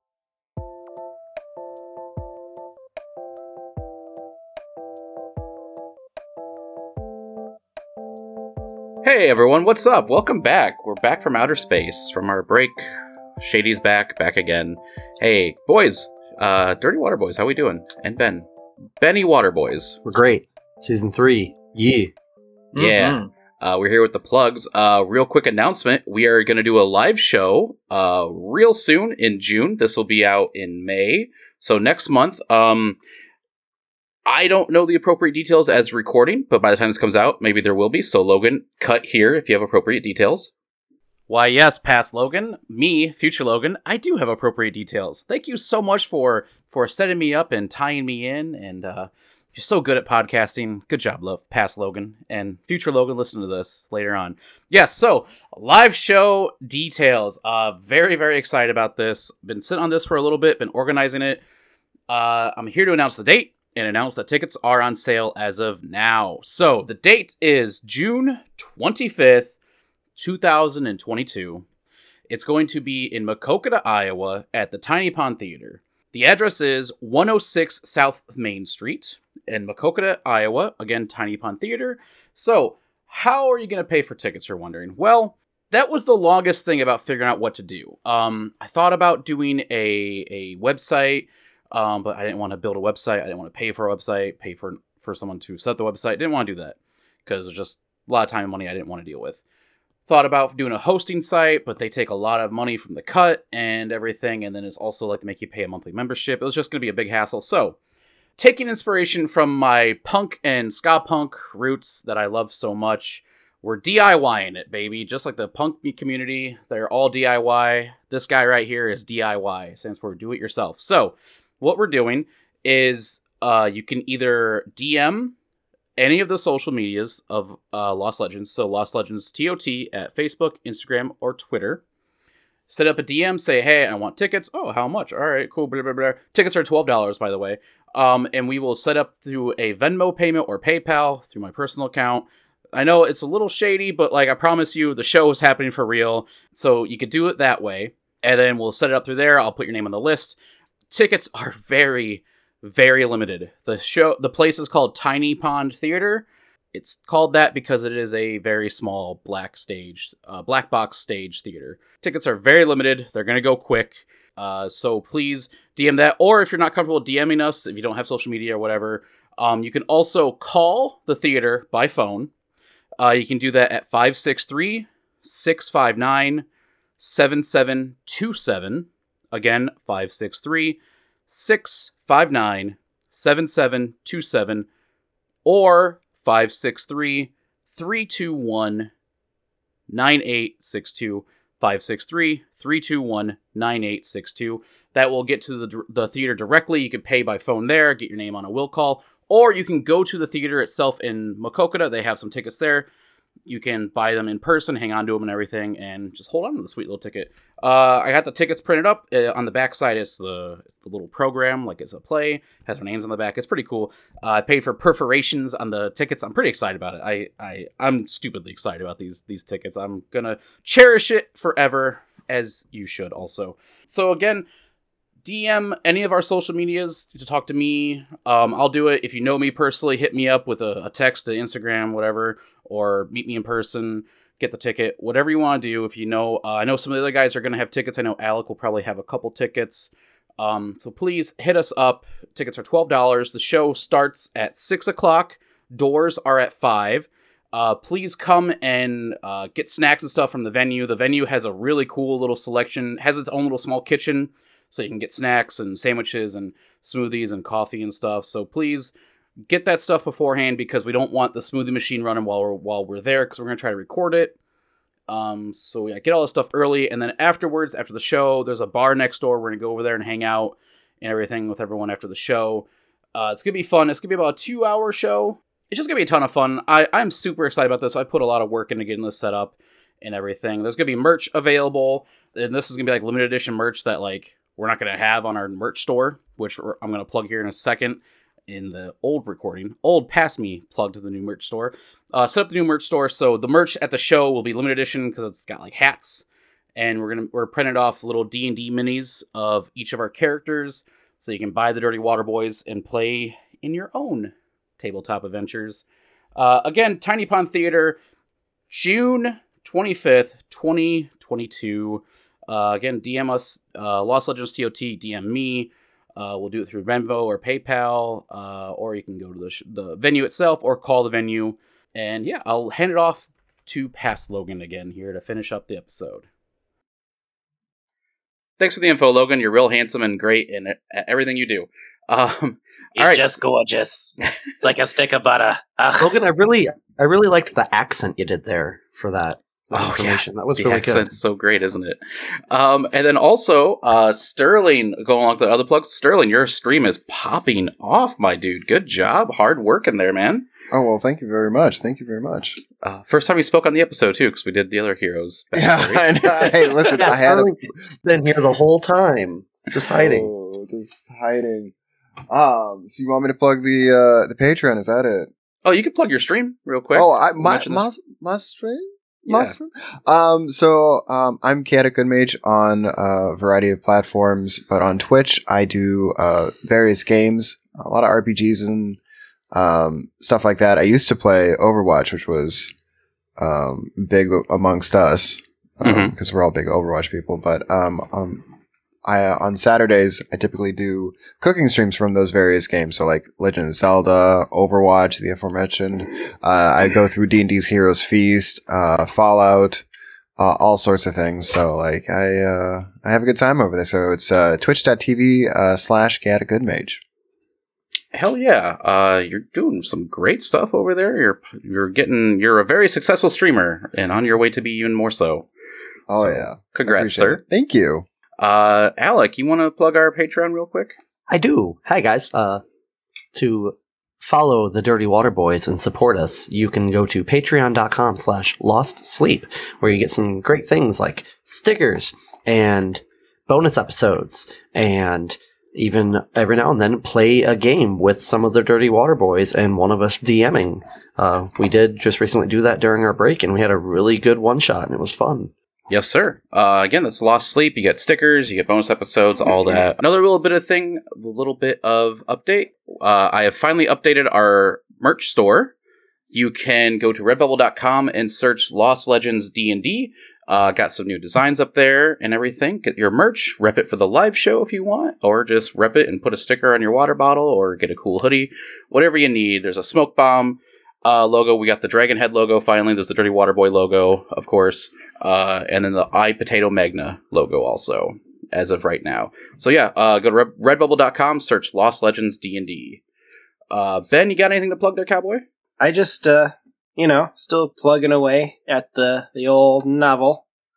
Done Nan- NaNoWriMo two times and uh, won both times. That's pretty cool. Yeah, I've got a manuscript of about 110,000 words, and I'm working on paring it down and editing it. If I could get like a solid 70,000, I feel like that would be would be comfortable with that. Um, you know, sitting out query letters and stuff. So that's something that's an ongoing project, and uh, yeah, I'll just kind of keep you updated as we uh, as we proceed through season three. Yeah. So at some point we might have a link to plug for a published book, maybe. Yeah, Fingers crossed. yeah, it'll be a collection of short horror stories. Is is what it is. Your face looked like you wanted to say something there, Sterling. I, I did. So why don't you plug your WordPress slash Beardy the Dungeon Master? I, I haven't done a whole lot with it. If you want to check it out, it's uh, Oh. beardythedungeonmaster.wordpress.com. Um, yeah, it's every time I go to work on my blog, I'm like, oh, I should be working on my novel. This whole internal conflict comes out, Oh, yeah. and I just No, end I've- up I've working on the novel. I figure it's like mentally, it's like, oh, that's the higher priority. You know, the blog is just for funsies. But I've got some ideas of things that uh, I want to put in the blog, and I just haven't gotten around to. One of these days. So keep an eye on it. He will update it at some point again, probably. Right? Yeah. What you're saying? Yeah. All right. Sorry. One of these days, I'll also get my stickers. If he gives you your stickers, we can't make jokes about it anymore. Yeah, I that's know, true. I know, I You're never It's getting them. Self-fulfilling prophecy. I mean, well, s- I mean, I haven't really seen you. I saw you running once uh, while you're running, doing your exercise and strongman stuff. Yeah, Um, yeah, Other than that, I haven't seen you since I dropped the mic off. yeah. um, Uh, and that was actually from like a thirty-foot distance too. Yeah, that was like very beginning pandemic. I'm like, oh, we're gonna stay over here. Um, I'm pretty sure you jogged your car. Yeah. uh, well, the live show, I'll see you. Get your stickers to the live show. How about that? In two months. Unless we run out of them. Then Holding you the can't breath. them. uh, you can also check out our uh, social medias uh, Facebook, Instagram, Twitter, Lost Legends TOT. Join our Discord. Um, I kind of want to start watching movies in there with people, have some fun doing that stuff. Uh, thought about doing like live listen alongs when an episode premieres if people want to listen along, do that stuff. Uh, so yeah, keep an eye on the Discord. Uh, links to the Discord are in all the socials. Uh, Joe, you got anything to talk about? No. All right, go and lead here. us lead us back into the episode, Cowboy. Me? Yeah, just say, Yeah, all you're right, right. back to the show, or something like that. All right, back to the show, kids.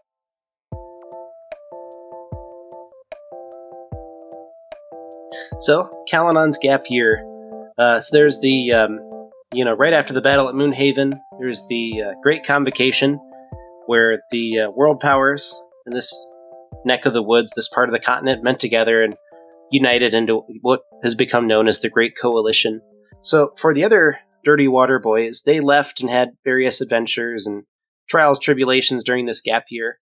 Kalanon, your character being so close with uh, Eldora, has not been able to find your uh, you haven't been able to find yourself able to leave her side you know?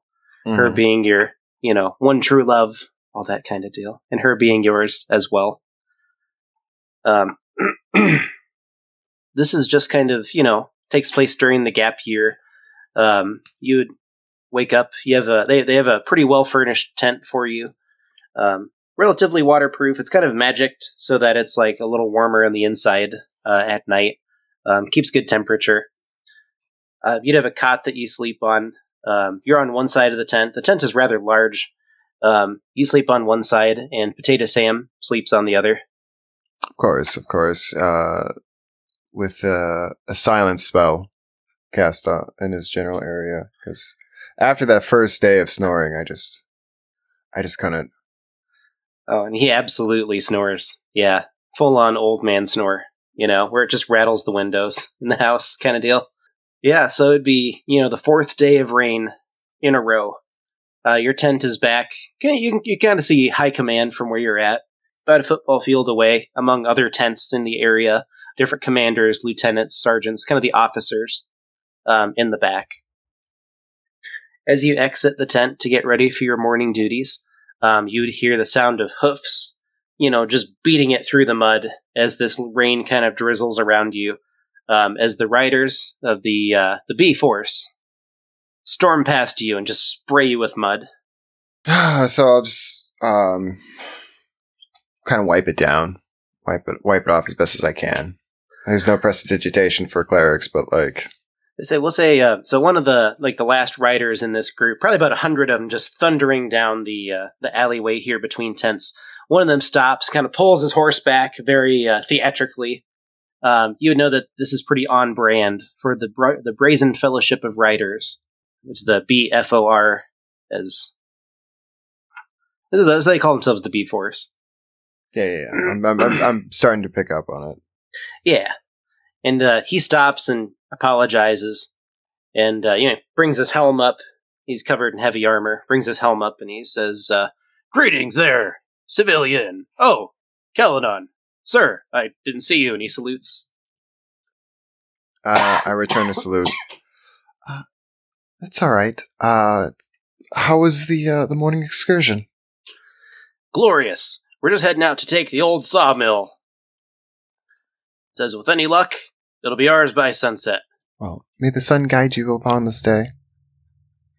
And to you, my friend. And he kind of like salutes out, puts his helm down, and then takes off after the other riders.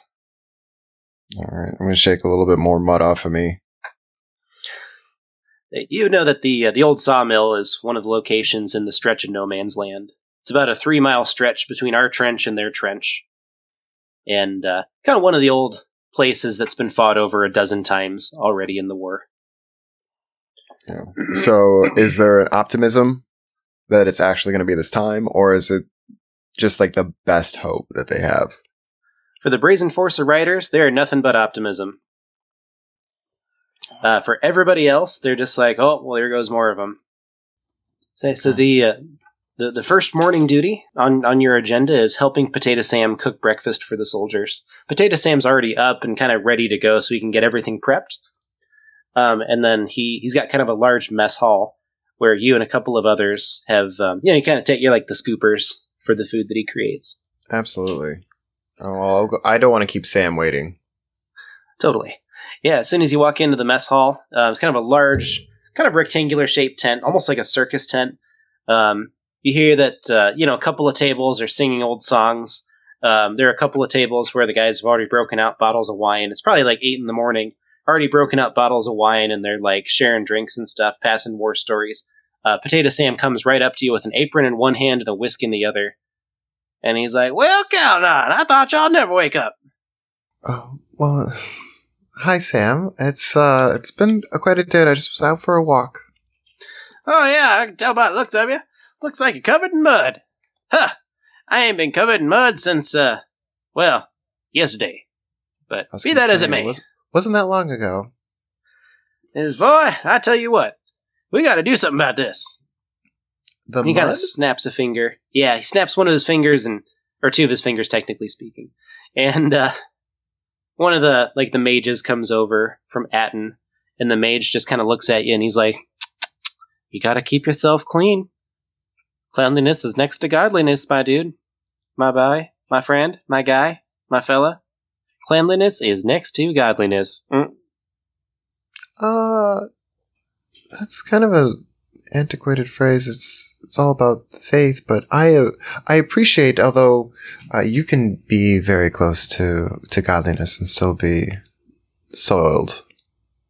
Doesn't doesn't really matter. Um, excuse me.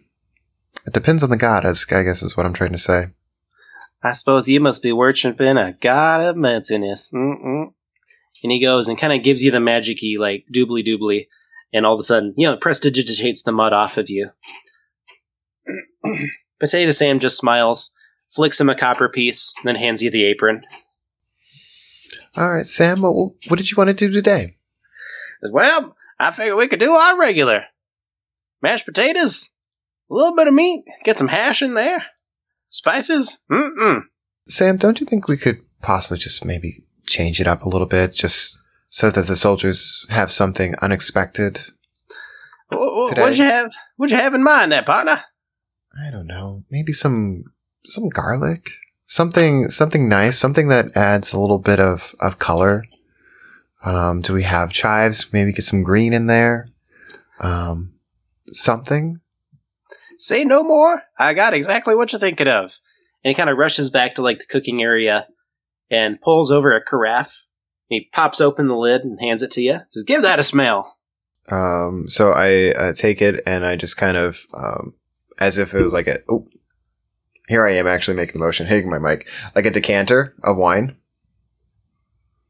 Just to kind of give it a, s- give it a smell. smells like uh, hot sauce, but it's got the consistency of gravy, but it smells like hot sauce. Oh, what kind of hot sauce are we talking? Uh, we'll say like uh, I think it's tap tapatio. It's one of the Oh, ones that they have like at the, Mexican mildest, restaurant. Yeah, the mildest of hot sauces. Well, uh, that'll be certainly bring a little bit of heat uh, to the men. Uh, what what uh what kind of vegetables do we happen to have laying around? Vegetables. Vegetables. Well, we got a little bit of onion, a little bit of onion. Do we have any of that spring onion? spring onion. Let me uh, let me roll that investigation check. Uh, yes. Yeah, we got about a box load. All right, I'll tell you what. Uh, I'll have the box uh, and go ahead and I'll grab uh, one of the knives and I'll go get to get to that and we'll go ahead and we'll spice up uh, the men's uh, the soldiers' meals with both flavor and color. Wonderful. And he smiles at you and gets back to work. You know. Could I have you go ahead and roll a, uh, we'll say a sleight of hand to uh, chop the onions very well, very finely.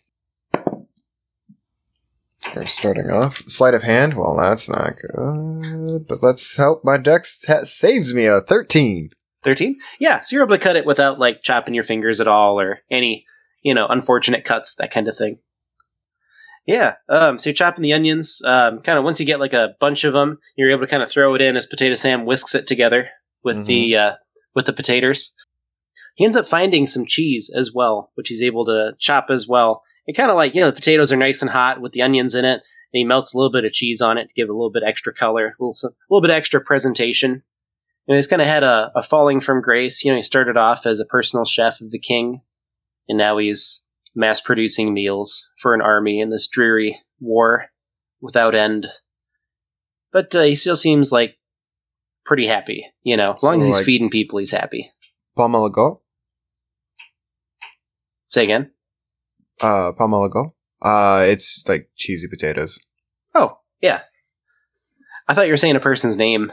Oh no no no no. Um, yeah, it's listen, listen. Uh, if you're lactose intolerant, you you need to double up on this because this is che- Oh, it's so good. It's the best type of cheesy potatoes out there. Heck yeah. But uh, yeah, eventually soldiers start coming in for breakfast after about an hour. And they have this, um, you know, the first one that comes in, he's got like his tray. He just kind of looks and you see his eyes light up. And he says, Oh, Calanon, looks like we're eating good today, hmm? Really outdid yourself. Oh, just trying to change it, change things up a bit. Yes, change things up a bit. He's very nice.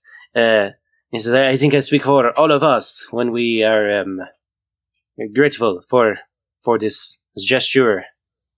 Of course, of course. I think. I, listen, uh, I just want you guys to be uh, as happy uh, as you can in, in this situation, and sometimes you can just find that in a little bit of a meal. So enjoy.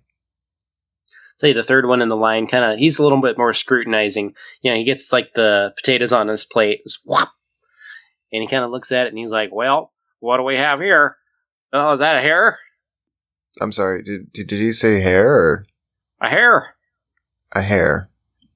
Well, there shouldn't be a hair in there. all right what is this an army kitchen or uh, yeah, I don't even know. This is uh, some semblance of an army kitchen. Yes, uh, it's just potato Sam and myself just serving up meals. And with a smile no doubt. Look at that. That's an award-winning smile right there. And he goes and kind of comes up and like pats you on the cheek a little bit. And he says i tell you what cali boy we'll let this one slide huh? And he goes and picks out like a non-existent hair. He's just being a shit you know. Picks out a non-existent hair from the mashed potatoes and kind of like drops it on the ground. Yeah much obliged there buddy. Much obliged. Say probably about 300 soldiers end up coming through your line um, in the next hour. So I mean, it is very. It's like multiple people scooping these potatoes from the trough onto uh, onto their plates as they go out and eat. And the next wave kind of comes in and cycles. Um, by the time everything's said and done, dishes are washed, everything's cleaned and put away and ready for the lunch meal. It would be probably about noon. At which point, um, you know, Potato Sam would uh, ready you up a plate as well. Basically, you had from noon to twelve thirty to eat, and then twelve thirty, about twelve thirty, is uh, when your second great morning duty or great daily duty comes in, which is to be an assistant to Princess Eldora, Mm-hmm. kind of her right hand man. All right. Um, so after um, I finish the first portion of there, I am going to go change uh, outfits because despite this the sulliness of it um, being cleansed, I do want to make sure that I am in proper dress for um, my uh, secondary my second duty. Heck yeah, um, yeah. We'll see even like a nicer pair of clothes that's kind of more official, you know, befitting your your place as kind of the princess's gopher. Like go for this, go for that. As you approach the uh, high command, it's kind of this is high command isn't really a tent; it's more of a solid structure. Looks like a like a house that like a mansion rather that was repurposed into a meeting building, and there's all kinds of people coming in and out uh, with different messages and stuff. Um, one thing you would know is that from the amount of magic and destruction that has happened in this area during the last year, there is a permanent 30% spell failure chance um, in about a 10 mile radius, you know, or I should say about a 5 mile radius from the no man's land. So about 10 miles wide. Um, kind of like a, almost uh like this is becoming like a magically dead zone. Um, so yeah, they still have need for like old timey messages, kind of running papers back and forth rather than like a sending spell. Exactly. Uh. so, um, messenger sparrows. Exactly, yeah. like what you did there. Thank you. A- as you uh, as you enter high command, you'd see that you know there's kind of a large like boardroom meeting table where Princess Eldora is sitting on one end at the head of the table, and then her counterpart in this war, the uh, Supreme Commander Lord Kerrigan Grey, is there. He is an elf. Looks like he's about in his late twenties. He's got kind of uh, blonde hair cut short. He's kind of taller and kind of thin, but like powerfully built. You know. Um, he always wears his finest armor everywhere, and he has a red cloak that flows behind him uh, like silk.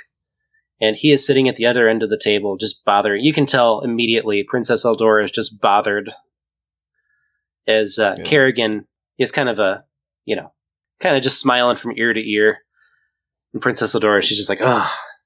As Kerrigan tells her yet another pickup line. He looks like he's in his 20s, but like, how old is he as an elf? Uh, a couple hundred years. A couple hundred years. Okay. I was gonna say most most elves kind of look like they're in their twenties. I think that's the the youthfulness of of, of elven races. But yeah, you would come in right as he says to the princess. He says, You know, princess, I would make you a mother. A single mother, but a mother nonetheless. And she just groans out loud and she says, Calanon, thank the gods. As she stands up from her table and kind of comes over and stands close to you and she says, Please, you have to get me out of here. Is there any meeting? Tell me there's a meeting. Uh, so I'll just uh, cast a uh, an eye at uh, Kerrigan. Uh, there are some things that we have to attend to. I believe uh, there is uh, the B4s uh, going out, and I would like to debrief you on that if you would have the time. She says, That sounds wonderful. Please, lead the way. All right. and uh, you know, there's like a whole bunch of meet like rooms that have been repurposed in this house as meeting rooms. As you Mhm. guys go to leave, Kerrigan just kind of whistles, and he says, "All right, Callie boy, save some for me." But I tell you what, princess, one of these days you're gonna be lucky enough to warm my bed. All right. All right. say- Final thing you would notice is as you go to leave, um, there's a uh, kind of a male servant that's coming around. Looks like he's also in his 20s, 30s. Um, Kerrigan would also, after saying that, give him a wink, just like a gives him the finger guns. Hits on anything that moves. Ah, okay, yeah, yeah. I was say, do you have any grand plans with this character, or am I going to incinerate him right here, right now? Because I just, I'm, I'm, I'm curious. I'm not hearing a no, so I can incinerate him. Well, you could try. The thing is, he's the uh, supreme commander for all allied forces. Yeah, it doesn't make what he's doing acceptable. I know. It's one of those things everyone just kind of puts up with. Yeah, but Because they, sh- they shouldn't. I know. Yeah, it's one of those, you know, they're like, this guy is, as a commander, he's very skilled, but as a person, he's kind of a douchebag. Yeah, how desperate are we in this war if we're uh, letting this go on? Yeah. That's what I want to know. Yeah. So as you guys make your way off into one of the meeting rooms in the house, in uh, high command here, Princess closes the door behind behind you guys and uh, kind of draws the curtains so that no one can see in, and then um, plants a big one on you. Yeah, Like, uh, like a tomato.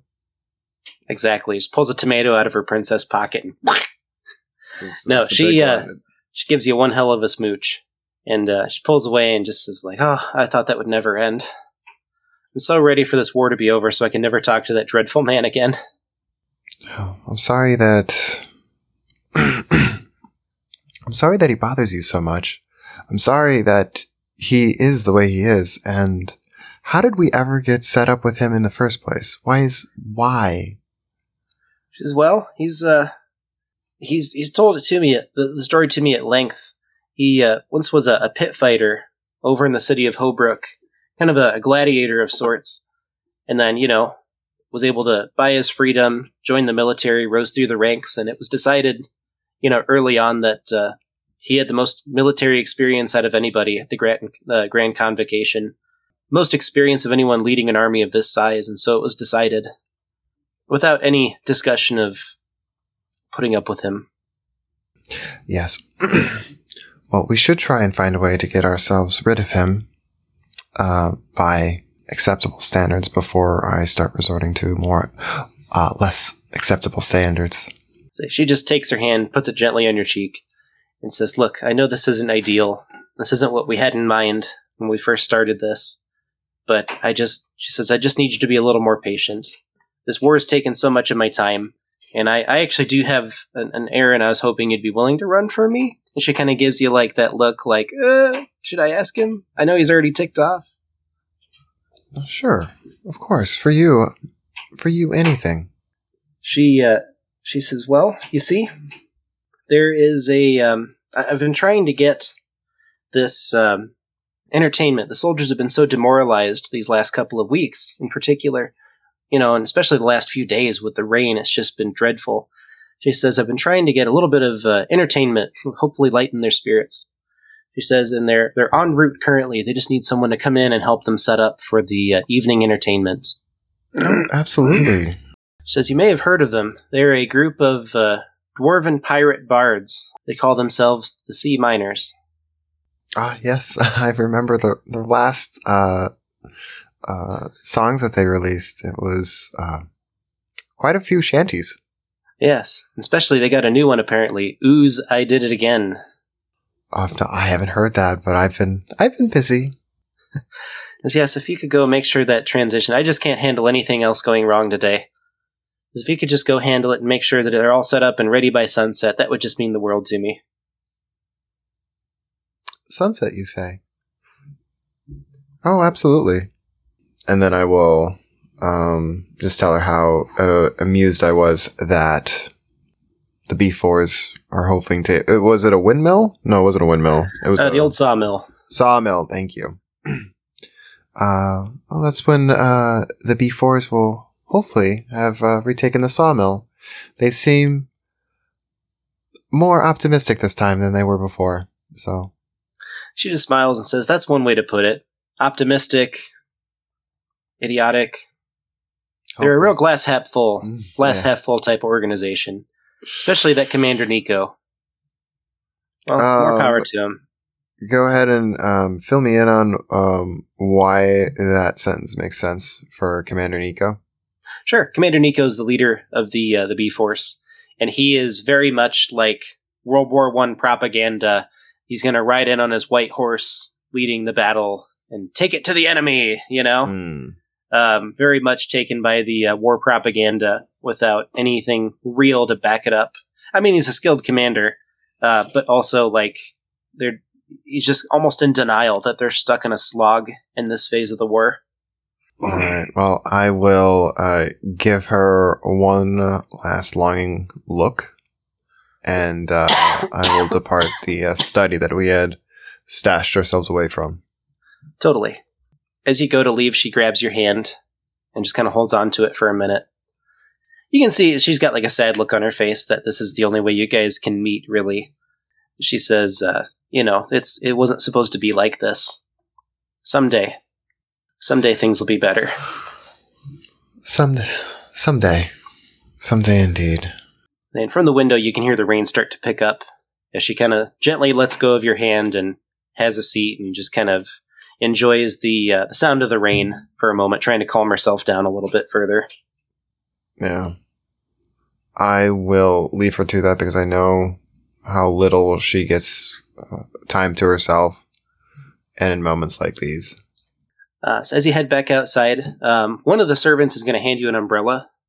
Like it's really coming out down there, out there. You just gotta, you know, make sure that you're uh, staying, staying dry, high and dry. You know what I'm saying, sir? Oh, thank you. Um, what duties do you have today? Well, supposed to help uh, run messages. Yeah, I tried a sending spell, no good. Mm-mm. And so he uh, kind of pads his pocket. You can see there's a couple of letters in there destined for the front lines. Um. Oh, you are you going out to the front lines then? Yep. They can give me a horse, so I'm just supposed to hoof it, I guess. And and do you have an umbrella yourself? Well, see, I was told to give this one to you. I, uh, my umbrella is, well, my mop of blonde hair. Oh. Well, I'll tell you what. Thank you so much for giving this to me. And I, oh, I have an order for you. I need you to take this umbrella and use it, uh, delivering these messages because if they get, uh, wet, you know, the ink could smear and, uh, well, we don't want our messages to get, you know, misconstrued. That is true. And he just smiles from ear to ear, takes the umbrella back, fluffs it out the door, stands under it, and says, You're a good man, Calanon. Thank you. I say smiling, knowing that I'm an elf. yeah, and he smiles and just kind of gives you a little wave and then trudges his way through the mud as the rain intensifies. So the uh, sea miners are going to be coming in via airship. About an hour later, um, they they meet kind of. There's like a gathering spot kind of north of the uh, high command. It's like a small hill. The rain runs down, and they're planning on setting up right on top, hoping that that will also kind of project the sound a little bit so more soldiers can hear it. I say the uh, leader of the sea miners is a uh, dwarven female. She's got blonde braided hair and a dwarven beard. Um, her name is Eldebreth, and uh, she plays the main instrument, which is the uh, the banjo. So you'd see her kind of get off the airship, walking down the gangplank. Stands about three feet tall, and she uh, would go to shake your hand very vigorously. Says, "Where are we supposed to be sitting up here, laddie? Are you the guy that's gonna come tell us where to put our stuff? We only got so much time, you know. We got several shows planned for uh, just even this week." Oh yes, absolutely. I am gonna yeah right this way. I'm gonna help you as as as best as I can. Uh, where is uh your equipment at? Back on the ship, laddie. All right. Well, I'll go ahead and grab that for you. Excellent. Yeah, they got a couple of boxes. They also have like some merch as well bandanas, handkerchiefs. I don't know if there's a difference um, in in reality. But yeah, they have different stuff with their logo on it. You know, they're going to give some away and sell some while they're here to try and make some money. Mhm. Uh, basically, they get a whole kind of a wooden frame set up pointing away from the rain uh, so that too much doesn't get on the stage. It takes about uh, four hours to get the entire thing set up, structurally sound on this muddy hill. Could I have you go ahead and roll an athletics check as you carry the boxes and help them set up their stage? Uh, that isn't. It's a six. Six? Yeah, so let's say you go to drop one of the boxes and it cracks open and some of their hats kind of get mud on them and stuff as the bass player comes up. He's a half orc, but he's dressed like uh, like a old timey farmer, where he's got like the jeans with the two uh, the two straps. What do you call it? Overalls? like jean Yeah. overalls. Yeah. Yeah. And he's It's like, "Whoa, overalls. think go do this." son." It's it slipped. Uh, it's, it's it's with the with the rain and everything, and it's. I'm so sorry. I'm so sorry. I didn't. I didn't. I didn't mean to. It slipped. Well, of course it slipped. You got to hold on to that better. He goes and picks it up, and you know he's pretty built, uh, being a half orc and stuff. Picks it up with ease, and he's just like, "See those three hats there covered in mud? You paying for that?" Of course, of course. I've got three people that I know will love them, regardless of the condition that they're in. You better. He just kind of huffs off, you know, with the box and stuff. Nightfall approaches, and you would hear the um, the sound of hoofprints kind of coming in off the distance, like uh, like the echo of it Mhm. as the B Force returns from their battle uh, for the old sawmill. At this point, the princess would also come up and just kind of inspect everything, give you a smile, and say, "You've done well, Calanon." Looks like they're about ready. And Eldebeth kind of gives a thumbs up, swings her banjo around, and they start playing music. And just kind of naturally after supper, like waves of soldiers start coming in and kind of surrounding the hill, listening to the music as the lane the, the rain starts to let up, making it so they can hear better. I'm a really big fan of the hurdy gurdy um, player. No. no? Have you not played Sea of Thieves? I have not. Do you know what a hurdy gurdy is? I thought Hurdy Gurdy was like a person. Like No. Gertie, but she's got like big fists, like Hurdy Gurdy. no, the hurdy gurdy. It's um, kind of like this accordion hybrid. Oh, I'll have to look into that. Yeah, I have students that play Sea of Thieves. I just have never gotten around to it. It's on my list. I just Oh, Yeah. yeah, yeah, yeah, yeah. But it just it, it's brought a light to the hurdy gurdy, and I've known a little bit about it. But like, man, hurdy gurdy sounds great. like somewhere between a an accordion and a concertina, or like Uh, concertina is uh another instrument. Um, but like I in the same family, or I'd say it's kind of close enough. Okay. But yeah, they start uh, playing their shanties, playing their songs. The soldiers are clapping along. A couple of them are singing along. In the crowd, Eldora is going to find you, kind of pull you to the back of the crowd, where there's kind of a downed log that's uh, waterlogged, as it were, but it's dried out enough that you can sit on it comfortably. As she just kind of like, um, you know, puts her hand on your lap, it's going to start swaying back and forth to music. Um, I guess how did, yeah. As I say, the uh, the rain starts to kind of you know the rain has stopped and the clouds are kind of starting to part to reveal like a um, a nice kind of a calm sky after the storm. First time the rain has broken in four days, and uh, she just lets out a contented sigh sitting there with you. Um, so you guys share maybe a half hour of just enjoying each other's company, listening to the music here. As the weather gets progressively better, Commander Nico eventually kind of strides up, full armor, covered in gore, and uh, puts his helm up. You can see he's got kind of long black hair and uh, piercing blue eyes that um, you can see full well in the dark here.